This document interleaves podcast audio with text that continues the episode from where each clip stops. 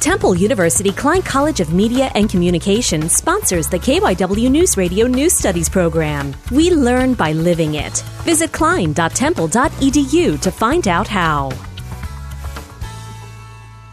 St. Joe's Prep, through the High Achieving Schools Survey, is working to end mental health stigma in schools.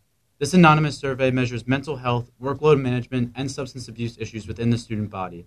The school's president, John Marinacci, has stressed the fact that many students are suffering in silence. We assume everything's okay unless something's on fire, yeah. right? The survey will pave the way for new policy in the coming months, and if the results come back as he expects, Student Council President Liam Holden already has plans in the works. I'd like the school to start implementing systemic change. We need to address our culture of toxic rigor. Zach Reagan, St. Joe's Prep.